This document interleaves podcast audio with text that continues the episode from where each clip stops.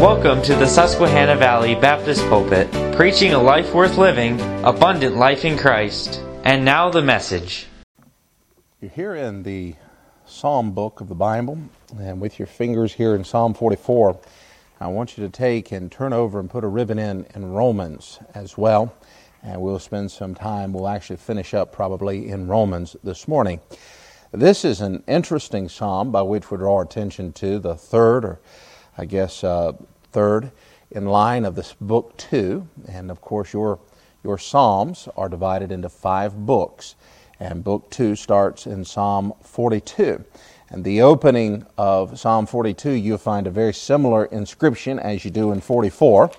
Uh, you'll find out that it's to the chief musician, Maschil, and then he goes, for the sons of Korah. And that Maschil, that means instruction. And what he's doing is this psalm was given by the chief musicians to the sons of Korah. And the sons of Korah, as it came, were descendants of Korah in the Old Testament, you'll remember. And their primary temple responsibility, among others, but their primary one was they were the singers.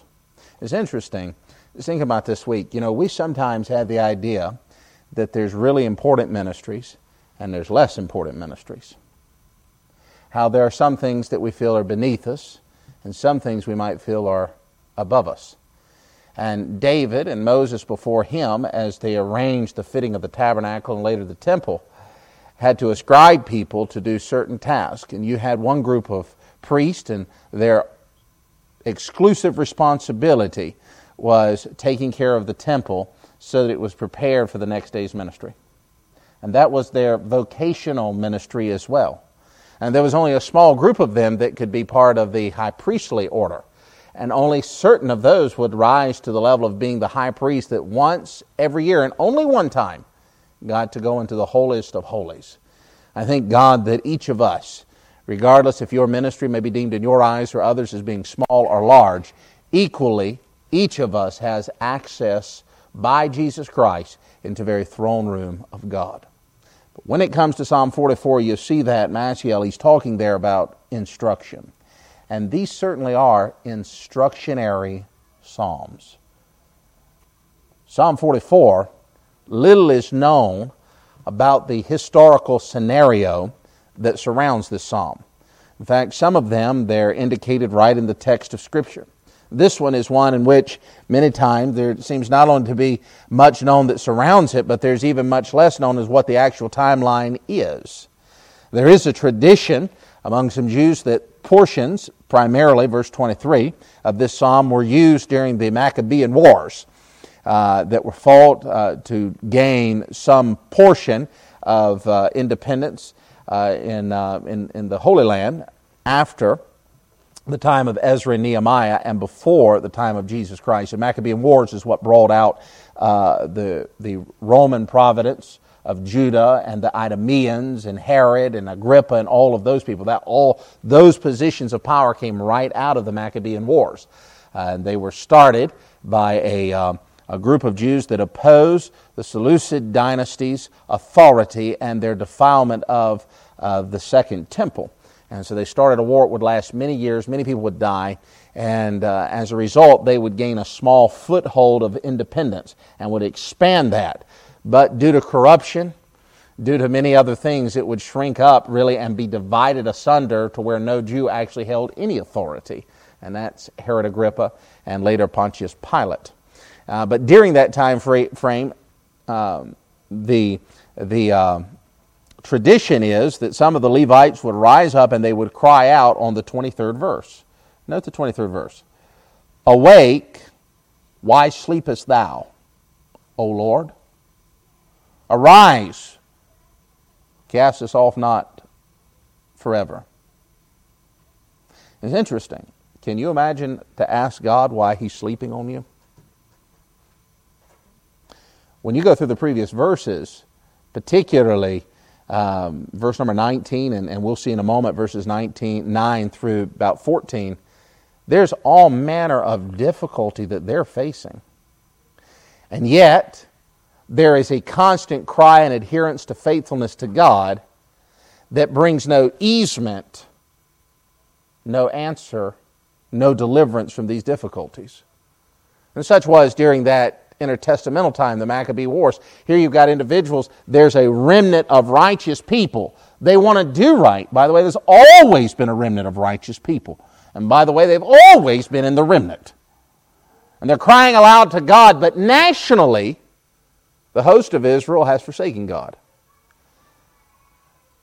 These remnant believers look and say, God established us by power. God did great works. We'll look at that in a moment. But now it seems there's nothing but godlessness around them, and because of that godlessness, God has now sent judgment. And because they, this remnant, were part of this ungodly nation, just like you and I, you're part of a nation. Doesn't mean you agree with everything the nation does. But if God sends judgment on this country because you are a child of God and you live in this country, what does that mean? It means you're going to go right through it. Much like Daniel of old, we're talking about in the Sunday school hour. He was there to follow Babylon. Wasn't his fault Babylon fell. Wasn't his fault Jerusalem fell. But he had to go through that difficulty all just the same. And it would seem as though God's great judgment's being poured out. They're mocked, they're scoffed in derision. Why isn't God answering my prayer? Kind of reminds you of Elijah of old a little bit. He said unto the servants of the grove, servants of Baal, He must be asleep. Cry louder and rouse him from his sleep. And so the tradition has that these Levites would recite that 23rd verse. Awake, thou, uh, why sleepest thou, O God? Cast us not all forever. Until eventually Jehoiakim, the high priest, told them to stop, rebuked them with the 121st Psalm, that Psalm of degree, where the scripture says of our Lord that he slumbers not nor sleeps. But nonetheless, the psalmist here is saying there seems to be an inaction on the part of God to deliver me from trouble. I don't know the timelines. What I do know is in our life, as in the lives of David, there can sometimes be times in our lives where one wonders if God is aware of the circumstances through which we're going through. I think that's true in times of natural, national, rather, tragedy, as such is the case here in Scriptures, as such is perhaps something that you and I collectively or independent have experienced in our country. And go down and uh, spend time. I think back, what was that, 20, 2008, 2007, Katrina, uh, down in New Orleans. Was that 2008? Go down and ask some of the saints what they did to deserve that flood. That's a national tragedy. And it can make you say, well, where's God's answer to prayer? Why am I going through this difficulty? Sometimes it's a case of personal torment. It might be a personal torment that's caused by a level of persecution. We were down at the Bible Museum Friday, and, and I went through the second floor, and I must have missed it twice. Some of the men directed me to it. But they had a temporary exhibit there for one fellow by the name of Watchman Nee. Uh, Watchman Nee uh, came to the United States one time. He was he's a Chinese. He was born again and preached for a number of years and wrote a number of books.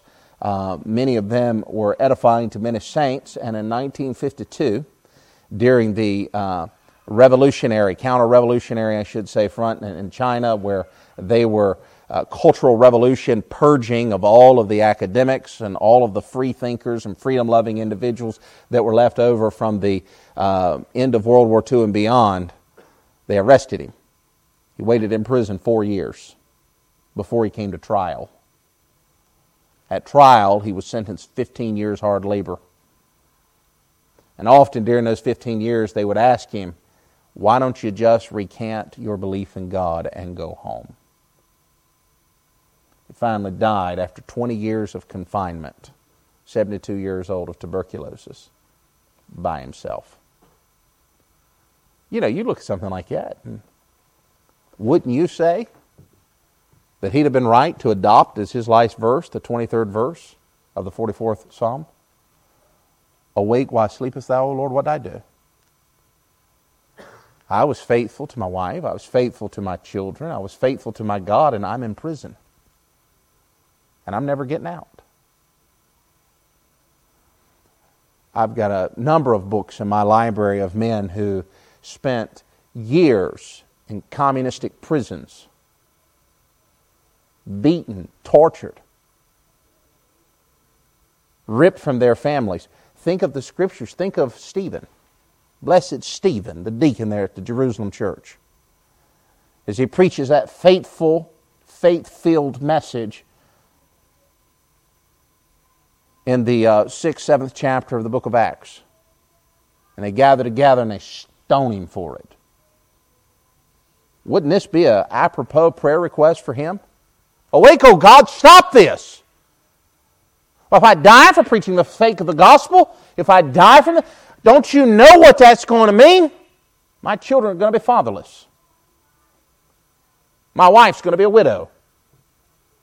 No doubt the church is going to be injured. He's a deacon of church. He's, he, he is of great uh, value in the local assembly. Wouldn't that be his prayer? What happens when it seems that God doesn't deliver? I think of the three Hebrew children over in the plain of Dura. They're cast in and they tell Nebuchadnezzar, they say, Listen, fella, you throw us in, and our God will save us. But if he doesn't, we're still not going to bow. They were prepared for the very fact that this might be their last speech. They knew not what God's will ultimately was going to be. What do you do when the difficulties of life go contrary to what you feel is just? And it very well may be. But about the number of times I, I think of dedicated Christians that have diseases that they have persevered with for years, ailments of the flesh, and yet God has chosen not to heal them. You've got textual examples. Think of Paul. Lest I be lifted above measure, God sent a messenger of Satan to buffet me. Thrice I begged God, but my God said, My grace is sufficient for thee. It continues to buffet him. Later in his years of ministry, couldn't he cry out, Awake, why sleepest thou? Hast thou cast us all forever? Sometimes it's times of temporary tragedy, it's financial loss, health, as I said before.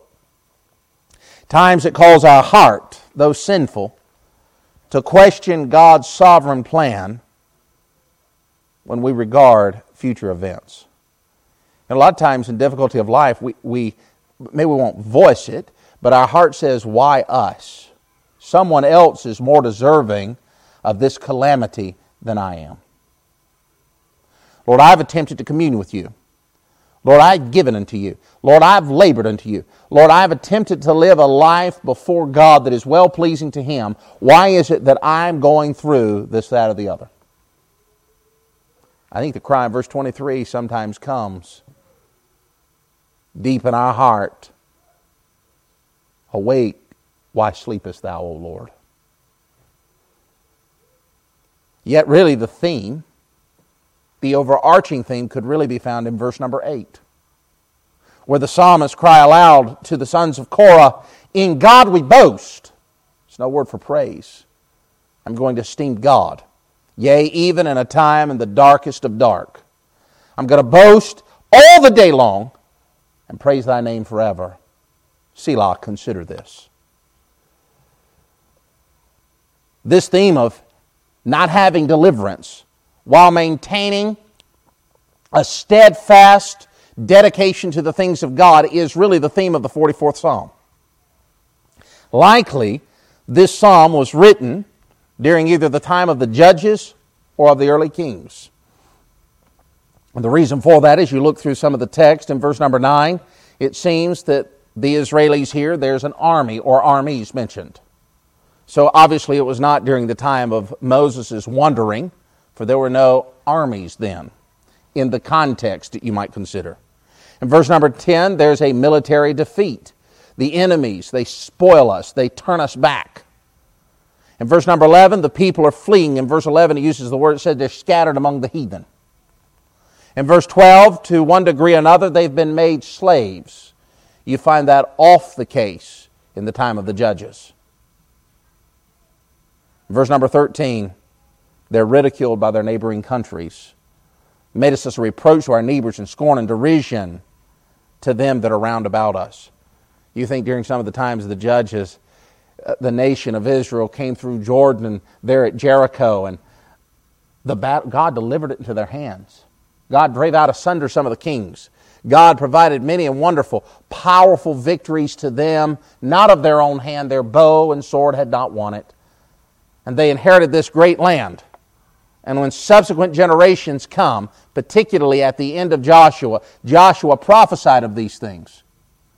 He told them the grand importance of personal, individual choice. He said, Choose you this day who you will serve. Be it the gods on the southern flood, which your father served, but as for me and my house, we're going to serve the Lord. And he exhorted them to this.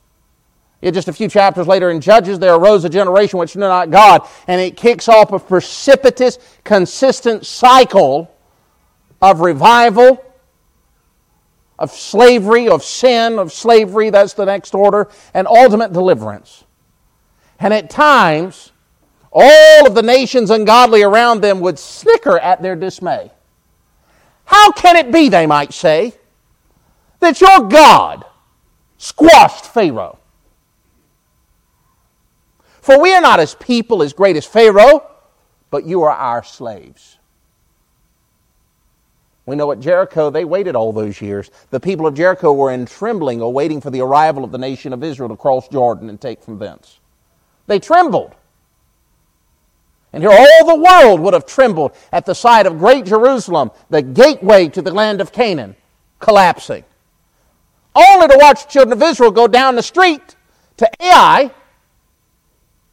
and get torn asunder. All the countries you can hear it. what a joke. What derision. And on and on that seemingly would go. They're left in verse number 15.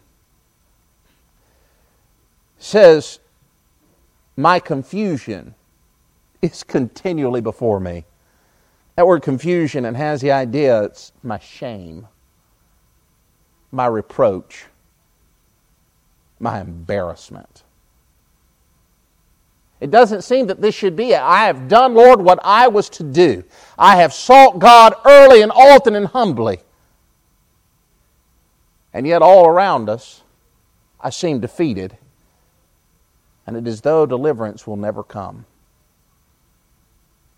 Why? Why was it this way? Look here in the text this morning, and I, I want to do something a little bit different than we've done in the last couple of weeks. The last couple of weeks have hinted on giving you really the interpretation and then making an application. This morning, I want to go through these some 28 verses, and I've, I've got five points I want to give you to divide this. And then I want to make the application right out of that text, slightly different than what we've done before.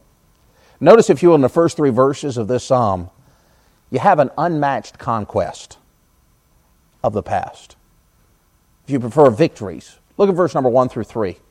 He says, We have heard with our ears, O God, our fathers have told us what works thou didst in their day and times of old. How thou didst drive out the heathen with thy hands and plantest them. How thou didst afflict the people and cast them out. For they got not the land in possession by their own sword, neither did their own army save them, but thy right hand and thine arm and the light of thy countenance, because thou had, hadst a favor unto them. Look at these unmatched conquests. This nation surrounded by all these hostile and godless nations. Many of the Jews at this time, because of the difficulty, no doubt began to wonder about the, uh, the, the fact that they were even miraculously in existence, that they had been divinely preserved. Times in their minds had changed, and so God obviously did as well. Notice if you go in verse number one, we have heard with our ears, O God, our what? Circle that in your Bibles. I know that Father's Day is, is it next week or the week after? I think it's the week after, 19th. I know it's two weeks away, so you can't talk about fathers. You got to wait two weeks on that one. But our fathers have told us. That is part of the responsibility of fatherhood. Conveying the truths, the identification, the principles, the preachship, the leadership of spiritual things in life. You know, I think of all the grand stories that a father could tell his children, or that somebody could tell. Yeah, then there's those stories that a father doesn't want his children to know about himself, you know. Our fathers have told us. It's a lot of lessons to learn in life, but none greater than to learn about God. Our fathers told us. With all of our stories, make sure, fathers, we remember our God. To be open with Him to be free. There's some things I might be embarrassed to talk about. There's some things, believe it or not, that I don't have the words to describe or don't have the capacity to understand. But my friend, when I get the opportunity, let me not be remiss in talking to my children and my children's children about the marvelous works that God has done. Don't be remiss in that. Our fathers told us. But notice the work. It was the work that thou, that is God, did. And I look at this phrase, in their day. That's a personal experience. Daddy sat down and told me about what you did when he was a little boy. That begs the question, Daddy, what has God done in your life? In these times of old. And he lists a couple of here. He said you drove out the heathen. You planted Israel in the land, as it were. You've afflicted the people. You've cast them out. And then he continues in the following verses after the affliction and that, he says in verse number three that all of this inheritance of the land was not won by their sword. It was not won by their own arm to save them. It wasn't by their strength. It rather was by divine favor. It was a battle that God fought. Remember the old spiritual? It was God that had fought the battle. It was God that had given the victory. And so, though there's a nation surrounded about them that is ungodly, and though there's teeming host, a majority of Jews that have long given up the idea that there was a divine uh, perseverance or preservation that would exist, though there's a lot of Jews that have said, I don't believe that we're anything special at all, that God has long cast us off, this remnant says, We know that this work was done by thy hand. Why? It was an unmatched conquest. There's nothing to be compared to it. But he moves to a transition in verse number four.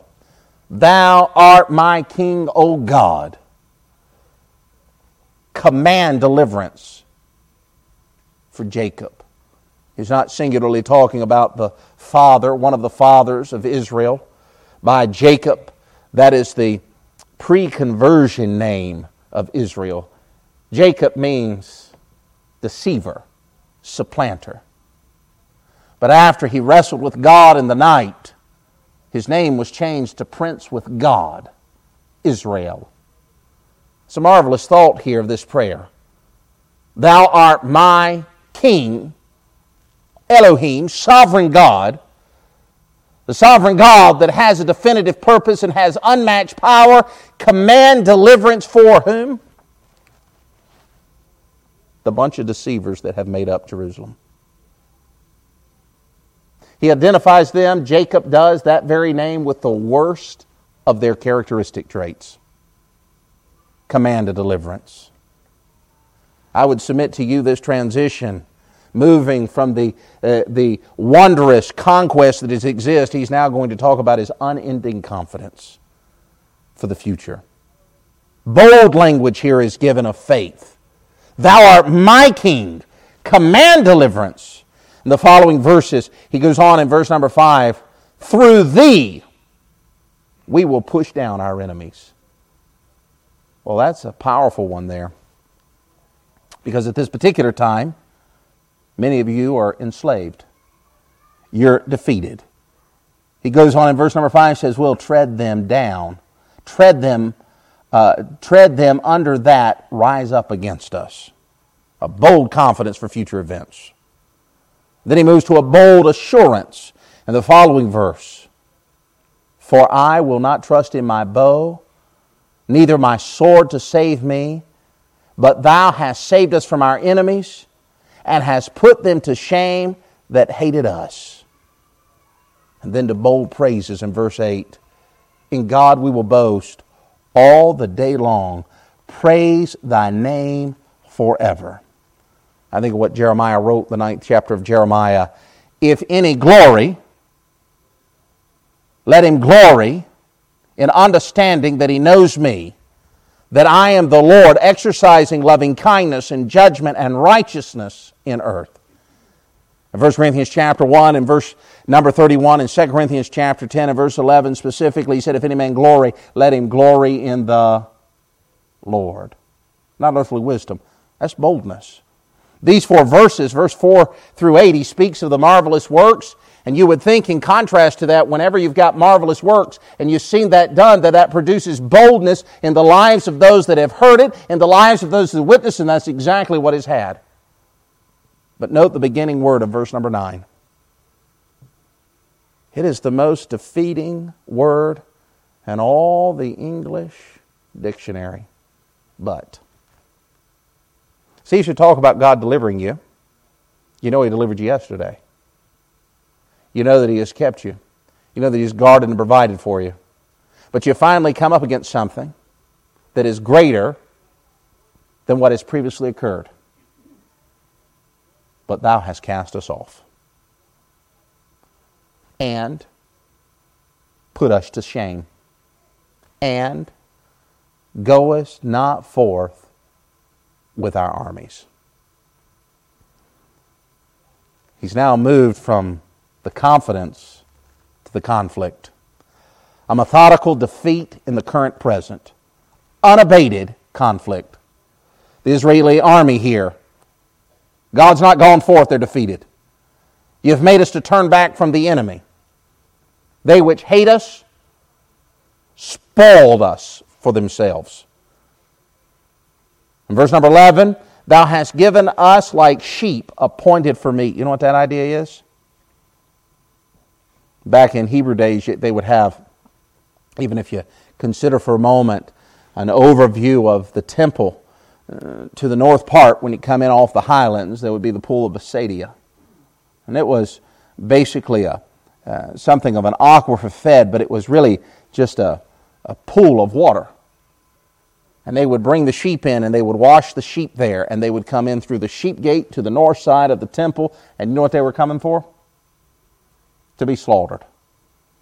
And there had in those days to be an endless supply of sheep because there was an endless need to sacrifice them. And each little sheep bah, dip them in the water put them in a stall. They're the next one up to be sacrificed on the altar that idea of being, what's the scripture say there? Like sheep appointed for meat. Now, I'm not a farm boy.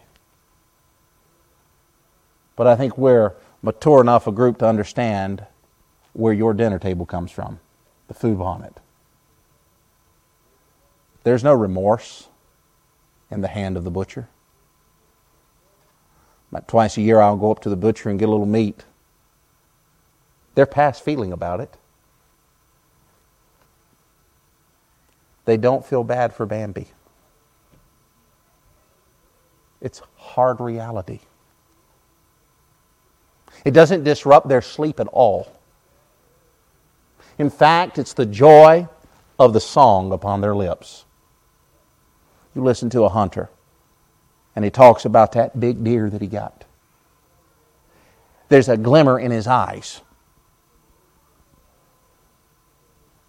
And that deer was some other deer's baby. Now, I'm not trying to make you stop hunting. I'm trying to give you the idea because here's the thing. You think about how cal- some of these good hunters here, you think about how callous you are about harvesting of deer. Look what happens here in the scriptures. Thou hast given us like sheep appointed for meat. Put that in the context of what he's saying. You're running the nation through the meat grinder. They're killing us with impunity. They're spoiling ripping from us our heritage, ripping from us our wealth, ripping from us everything we can have. There's nothing we can do. It's like, next one up, next number up. There's no conscience bothered towards them. They do it with impunity. Unabated conflict. Because of such, the people are fleeing. They're scattered abroad, the heathen. Notice verse 12. Seeing all this, he said, Thou sellest thy people for naught, and dost not increase thy wealth by their price. So pillaged, seemingly at this event, is the nation of Israel that all the nations around them are impressing them in bondage. And keep in mind what I have told you in weeks before. Psalms is a prophetical book. It is an Old Testament book. There's no knowledge of the New Testament saint. There's no knowledge of the indwelling of the Spirit of God. There's no knowledge of the rapture. There's no knowledge of the church. One day Israel will sing these words again. It'll be redeemed Israel that the book of Revelation speaks of when that son of perdition, the Antichrist, these words will be filled in a whole nother sense at that time. That's why in the Olivet Discourse the Lord tells them, if your flight, pray that it not be in winter. Pray that it not be to those that give suckling to a little child. Why? Because you're going to be prepared as sheep for the slaughter meat. One day they'll sing this. And the nation of Israel's whole in that time will cry out, Awake thou that sleepest, O Lord. What a horrible picture here that is placed. Thou makest us a reproach to our neighbors, a scorn and derision to them that are round about us. Thou makest us a byword among the heathen. You know what a byword is? I forgot. That's the idea. Something that used to be, that is now forgotten. Like I could speak this morning of the kingdom of Mercia. How many are familiar with that, you know? Kingdom of Mercia was the kingdom that existed before the kingdom of England existed. It's a byword. It's not even studied in general history today. You might think of the nation area called Indochina. Existed in the 1950s. Now it's the nation of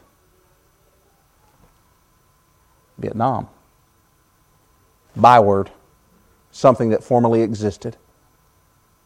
Siam. What is that, Myanmar now, I think it is? Or is that Burma? I can't keep it all straight.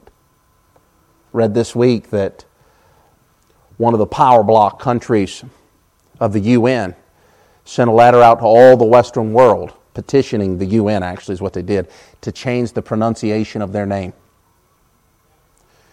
You know it as Turkey. They now, and I don't, can't even do it service, they want to be known as Turye. Turkey, they say, is a fowl, a dumb fowl. That's what they called it. We didn't want to be known in the Western world as a dumb fowl. Bywords. Bywords. I'm old news. Here, the nation of Israel is going through a great difficulty those around them, just a byword among the heathen, a shaking of the head among the people. Can't believe that. Can't believe it. Unabated conflict. Notice number four here in verses 15. My confusion is continued before me. Shame my face hath covered me. Here we're going to move to an uncommon commitment. So, so you started by the great works of power. Now there's a series of boldness. Now you've got unabated conflict. And now the psalmist is coming full circle. Well, listen, I'm going to be committed. Regardless of what has happened, I believe what God said of His pious works. I remember the deeds that He's done. And that, because of who He is, what He's done, His ability, His characteristics, His attribute, it is going to produce in me a steadfast hope that God can deliver me. But now there's the outpouring of all of this conflict. And the soul of the psalmist comes full circle in this fourth stanza and says, I'm going to have a commitment. I'm tongue lashed. He goes on to speak of the voice of him that reproacheth me blasphemeth. by reason of the enemy and the avenger. All this has come upon us. Note this phrase, you can underline it. Yet have we not what? I've not forgotten thee. Neither have I dealt falsely with thy covenant. I'm committed. I've not been untrue. In the next verse, he says, My heart is not turned back. Israel had a great problem with that. My heart's not turned back. Neither have our steps declined from thy way. I've not walked away. Though thou hast sore broken us in the place of dragons, that's the idea of monsters. It could be monsters of, uh, uh, of, uh, uh, of marine or of land. It could be a great shark in one sense, the uh, jackal of a land animal, whatever it is. That's the idea of these dragons. You've covered us with shadows of death. Verse 20 If we had forgotten thy name, the name of our God, or stretched out our hands to a strange God, shall not God search this out? For he knoweth the secrets of his heart. Lord, you know what I'm saying to be true. I am committed. You know this is true because if I had turned away from God, if I had bowed before pagan images, won't God find out? Yes. And the 139th Psalm, it ends with that Search me, O God. It's a scary thing for a Christian to say, Search me, O God, because the God that you're imploring to search your heart is the God that knows your thoughts and the intents of your thoughts are ways away, who is ever present. The night and day is the same unto him. He knows your frame that is but dust. He knows all about you, inwardly and outwardly. And He's saying, You know the genuine commitment that I have had to you, Lord. I have not strayed despite all of the conflict.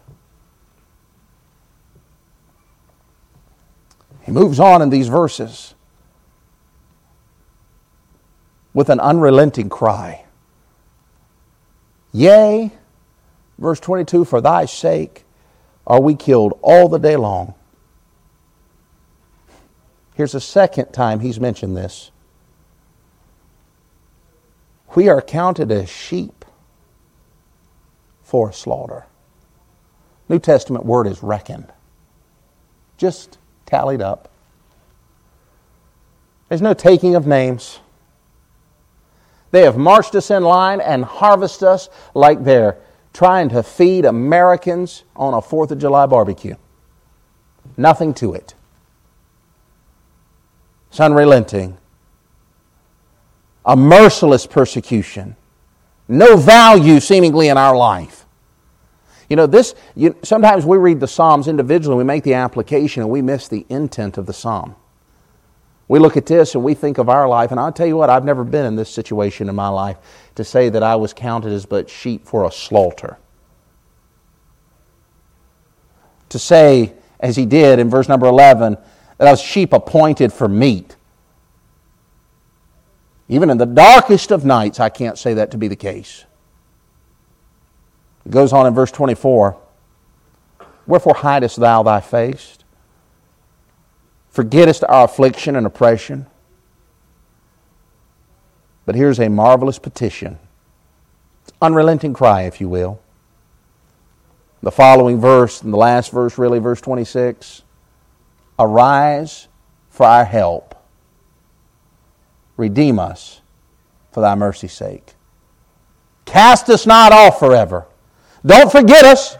Arise and help us. Redeem us for your characteristic is merciful. That's a whole picture that goes together.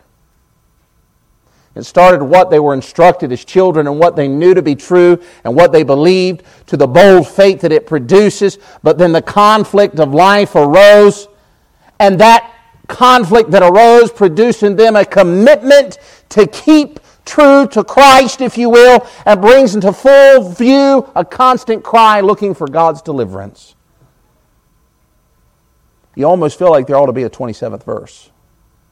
And he arose and delivered them. But it's not there.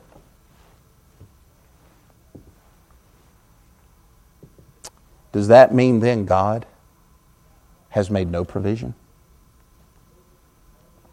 I told you at the onset that we'd finish in the book of Romans. So I want you to turn to Romans, if you will.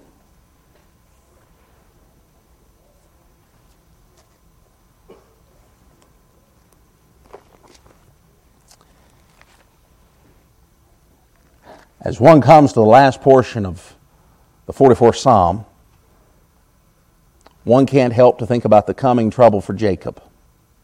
That Antichrist coming, Daniel talks about wearing out the saints of the Most High God.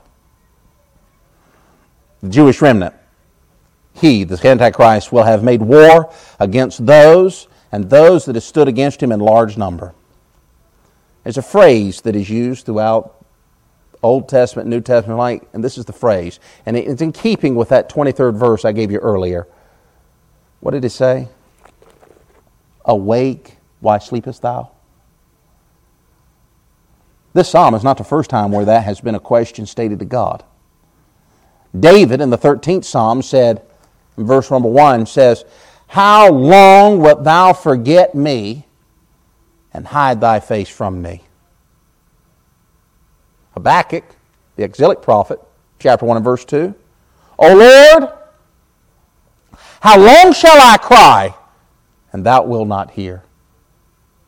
The Revelation saints in the sixth chapter of Revelation, the souls under the altar that were slain for the word of God. How long, O Lord, holy and true, dost thou not judge and avenge our blood? The saint of God ends in the 44th Psalm When's victory going to occur? When shall His loving kindness be manifested in our life? Keep in mind that the cry is coming for individuals that had not forsaken God. They had not walked away from God. But trouble still exists. What are they supposed to do? What are you and I supposed to do? You're in Romans chapter 8 is where I want you to go. I want to go back to chapter 1 and give you a brief survey, but I want you to read verse 36. Remember, I told you it's almost like Psalm 44 needs one more verse. Just one. And he delivered them. But it's not there. It's not there because it was forgotten to be. That's not why it's not there. It's not there because God didn't want it to be there. But look in verse 36 of Romans chapter 8. As it is written. For thy sake we are killed all the day long. We are as counted as sheep for the. Does that sound familiar to your ears? Where'd that come from? The 44th Psalm. Notice, if you will, pull your eyes up to the previous verse. Paul put the last, through inspiration, Paul put the last verse in it. Who shall separate us from the love of Christ? Shall tribulation? Shall distress? Or persecution? Or famine? Or nakedness? Or peril and sword? As it is written, you guys remember the 44th Psalm? Count as sheep for the slaughter. Notice verse 37. Nay, and all of those things, we are more than what? Conquerors. There's your last verse. What am I to do, Paul? What am I to do if I'm under conflict that does not seem to be resolved? If I'm under difficulty? If I'm under persecution? If I'm under famine? If I'm under sword? What is it I'm supposed to do? I'm walking with God. I'm attempting to do right. I'm loving Him as much as within me with my heart and my soul and my might. And I cry unto Him and there's no deliverance. What is the answer, Paul? Two words press on. In Romans chapter 8, there are at least nine reasons why the child of God can press on for Jesus Christ in the most dire of difficulties. Let me highlight these for you quickly.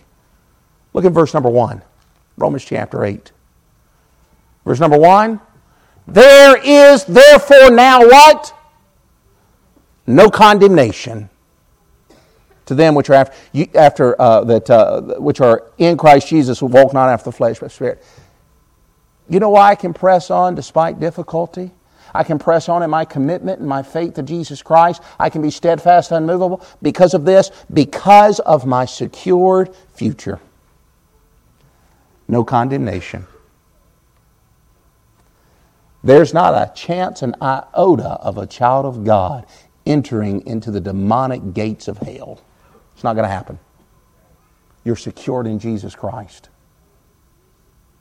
Number two, because I have the indwelling of the Spirit of God. And I won't read all these verses, but from verse number two, really even in the end of verse number one, all the way down through verse number 13, about a dozen times he mentions the cap, this word, capital S P I R I T. You're the indwelling of the Spirit of God. Remember those saints in the 44th Psalm?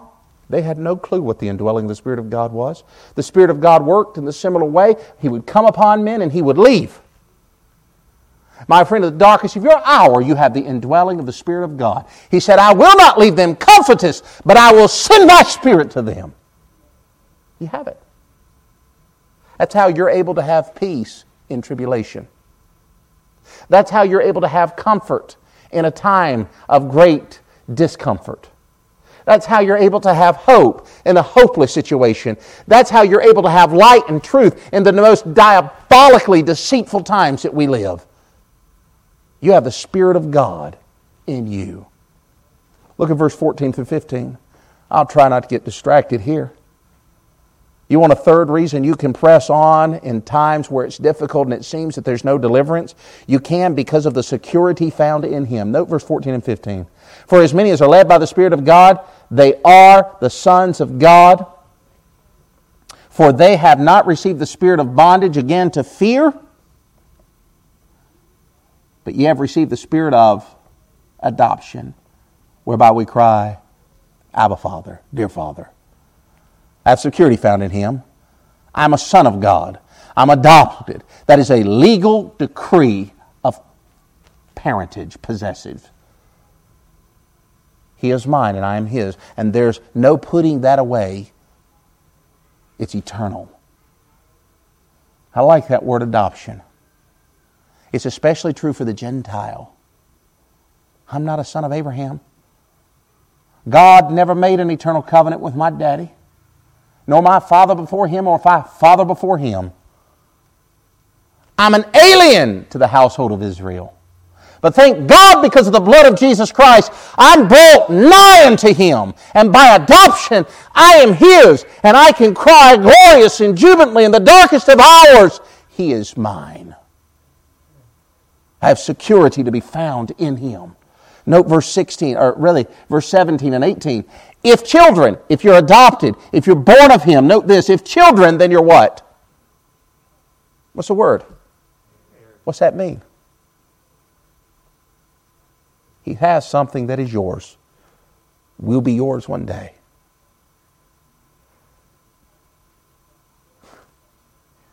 Like a prince and a pauper thing, man.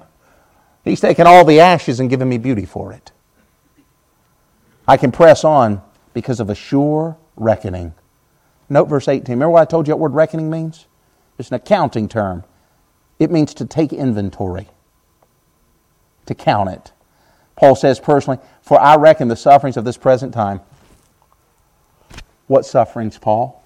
It could be tribulation, distress, persecution, famine, nakedness, peril, sword, hunger, being abased, the cares of life, the treachery of so called friends, the loneliness, the difficulty. Paul said, I reckon. I count them all up. All of them. And all of the sufferings of this present time. Yes, I've cried aloud, God, relieve me of this burden. Relieve me of this. I've committed myself fully to Him. I've cried unto Him. I've begged Him. but he hasn't delivered yet. He said, Paul said, I count all of that up. It's not worthy to be compared to glory. It shall be revealed in us. One day there's going to be a sure reckoning. Until then, keep pressing on. Notice, if you will, in verses 26 and following, I can press on because of the sustaining power of God. The Spirit also, what does it do? helpeth my infirmities. Oh, I think about the parable of the Samaritan. That old fellow went among the thieves, remember? What did they do? They beat him. And they robbed him. Uh, you have a Levite and a priest that pass on the other side. But at thence comes the Samaritan. And remember what the Samaritan did? He helpeth all his infirmities. He pulled him out of a place of danger. He mollified his injuries by pouring in oil. He wrapped him. He promoted him, placed him upon that beast of burden, carried him to the end, paid for his bill, and he said, And when I come, I'll fulfill all the rest that he owes to you. I want to ask you a question. What'd that poor old injured fella have to do to receive all of that? Was there a reckoning to see if he was worthy of it? Why can you press on? You can press on because of the sustaining power of God. Who helpeth all of our infirmities. If you need more on that, look in verse 27. Uh, no, I'm sorry, verse number 26. But the Spirit itself maketh what? He's praying for me. When I've run out of words to pray, a prayer of thanks is always readily available because the Spirit of God is pleading for me. Oh, children of the 44th Psalm knew nothing about that. Sustaining power. Verses 31 through 33. I can press on. Oh, I missed this one. 28 through 30. I can press on because of the sovereign plan of God. And we know that all things work together. You know, a lot of times we, I think that's one of the most taken out of context verses we look at that so haphazard, but he's talking about a sovereign God and his care for you. He's talking the context of Romans 8:28 isn't whether or not you get a job. The context of Romans 8:28 is suffering. I just showed you all of that. He's talking about the fact because you don't have condemnation and because you've got sustaining and because of this, all of the infirmities of life, all of the sufferings of life, all that is difficulty because you named the name of Christ, there's a supreme plan. That's what he's referencing. That's why he moves right into a soteriological type of emphasis. That he knew you before the foundations of the world. The sovereign plan of God, God knows should be enough to keep me in service and obedience and submission to Him. Verses 31 through 33 because of a supreme ability of God. What can we say to these things? Verse 31. If God be for us, who can be against us? The Moabites? That's a bygone nation. There's no Moabitess Independence Day. Ammon, maybe it's the Amalekites. Haman, that's a bygone word.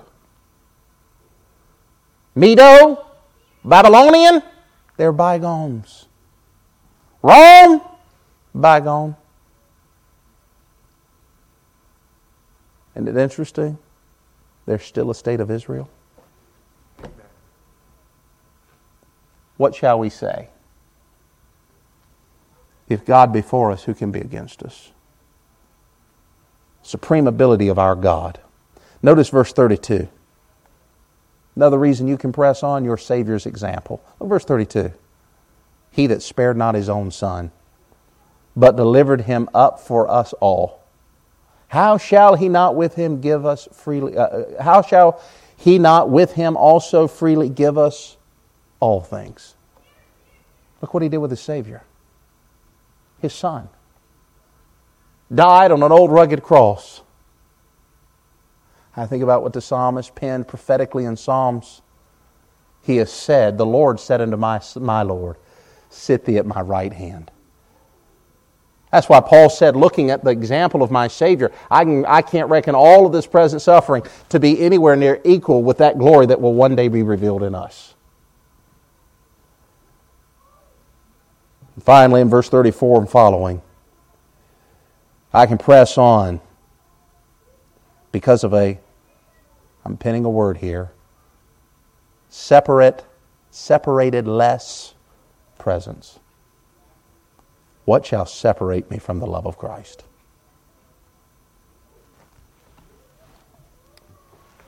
What's your trouble this morning? You can press on in holy confidence. What's your pain this morning? You can press on in holy confidence. What is your fear, your need, your grief, your prayer, your longing, your suffering? Here are nine reasons you can press on. Committed to the cause of Christ, dedicated to Him. Though all difficulty abounds within, as a child of God, I can say, if God be for me, who can be against me? And I can boast all the day long in the God of my salvation. It's amazing that that was penned in the 44th Psalm. Only the child of God has the ability to boast in God when all the world is godless. For you and I that sit here this morning, to have the indwelling of the Spirit of God, oh, how great our thankfulness and joy should be. The one sustaining truth that must be held to in times of great suffering is the person and work of Jesus Christ. He will arise, and He will help, and He will redeem for His mercy's sake. He will. Therefore, in God we boast all the day. Let's stand. Father, Thank you for listening.